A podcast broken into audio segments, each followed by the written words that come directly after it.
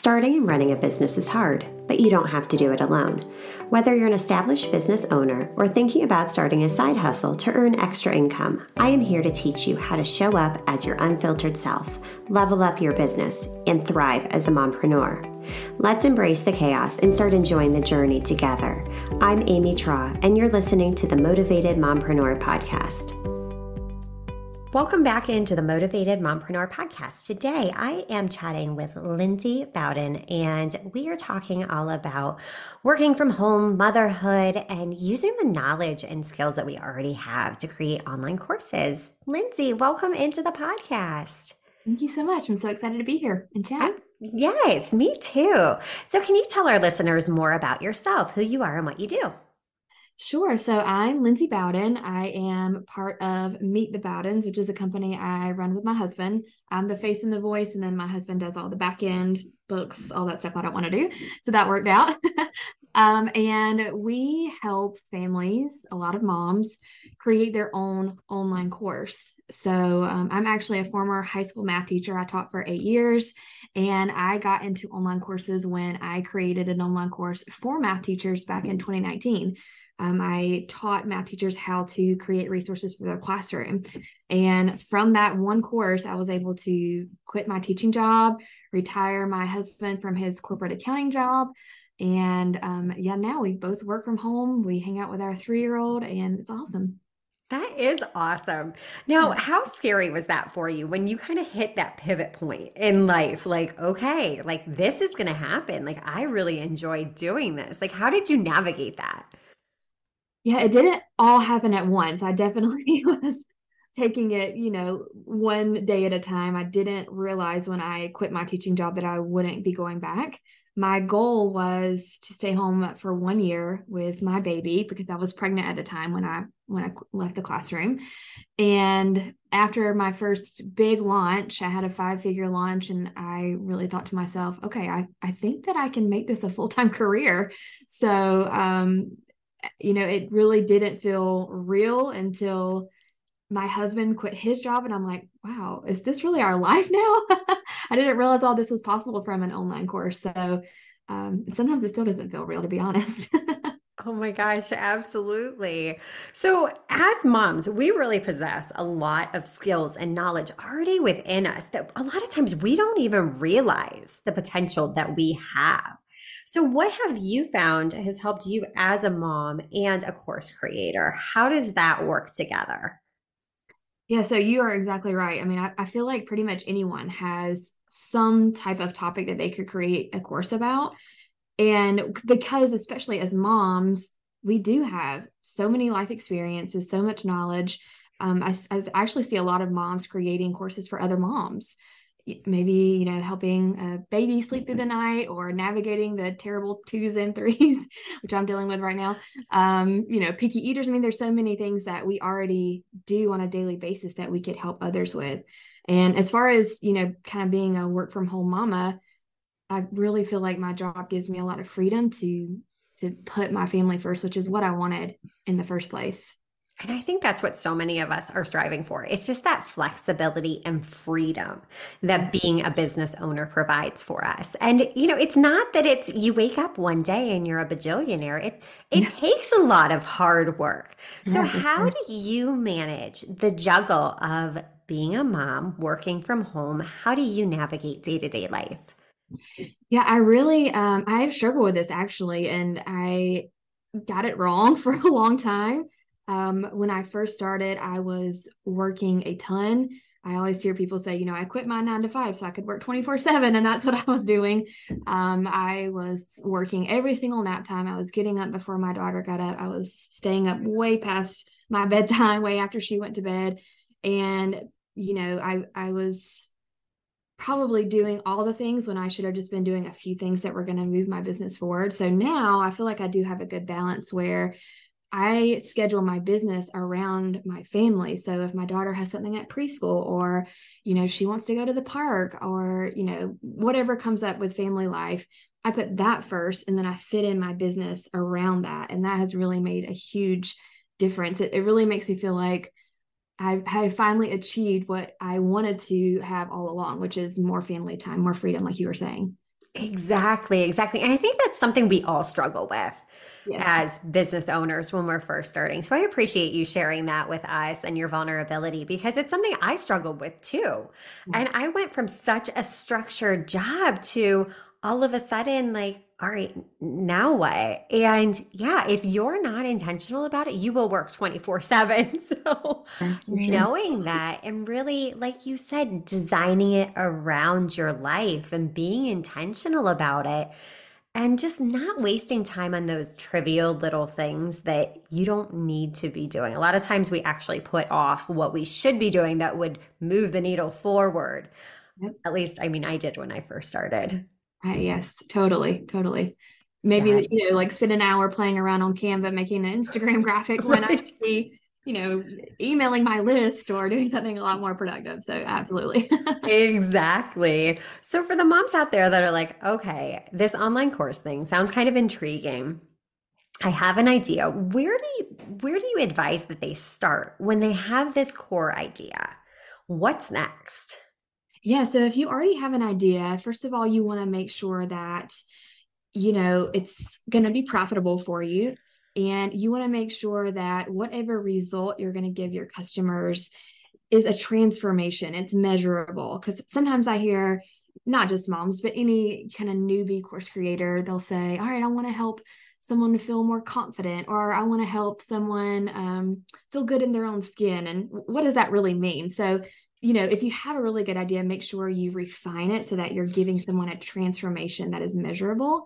And then from there, the best next step is to start an email list because that is how you build your future list of customers. Yes. So many times I think email lists are overlooked and people mm. forget mm. about the power of email mm. marketing. So, what ways have you found that email marketing has benefited you over just people that are relying on social media for their reach?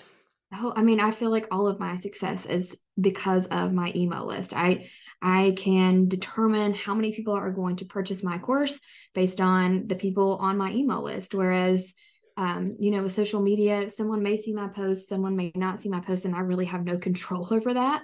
But my email list, if I am building it the correct way and getting the right people on my list, um, if I have good open rates and people want to learn from me, then I can really determine okay, well, I think about 5% of my email list is going to buy. It can help me predict my income, which is great as a business owner. It doesn't feel so scary.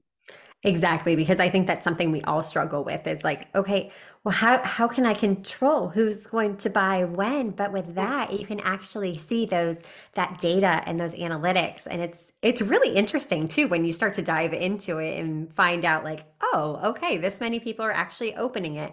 This many people never open it. You know, am I ending up in their spam or, yeah. you know, it, with social media, you don't know that. And right I've seen so many accounts that I know that have been hacked or taken over or, you know, duplicate accounts created. And it's just email lists, you actually own that. Whereas I think a lot of people don't realize with social media, you don't actually own those lists. Right. It could get shut down tomorrow and there's really nothing you can do. right. And that's scary, right? You know, you have, you know, all these thousands of followers, yet you know, even the organic reach on social media is pretty darn low unless, you know, you're paying to play with those ads. And right. even then, how do you really know? So. I am a huge advocate as well for email marketing. Now, how do you advise moms to start building their lists? Like what kind of opt-ins do you find that are are high converting for you that get people to be like, "Oh yeah, I want to get get on her list. I want to know what she has to say. Yeah, there are so many options for a good opt in, but um, PDF guides always do well, checklists, templates, um, and pretty much all of those you can create for free inside of Canva, which is just a free graphic design tool. I use it for everything in my business. And to really know what topic to create your lead magnet on, I recommend doing market research. I love Facebook groups. Moms' Facebook groups are amazing for market research. You can get in there and search different questions like, what is or I need help with, and kind of see what the results are, and then create a lead magnet that answers that question so you know it's something that people want.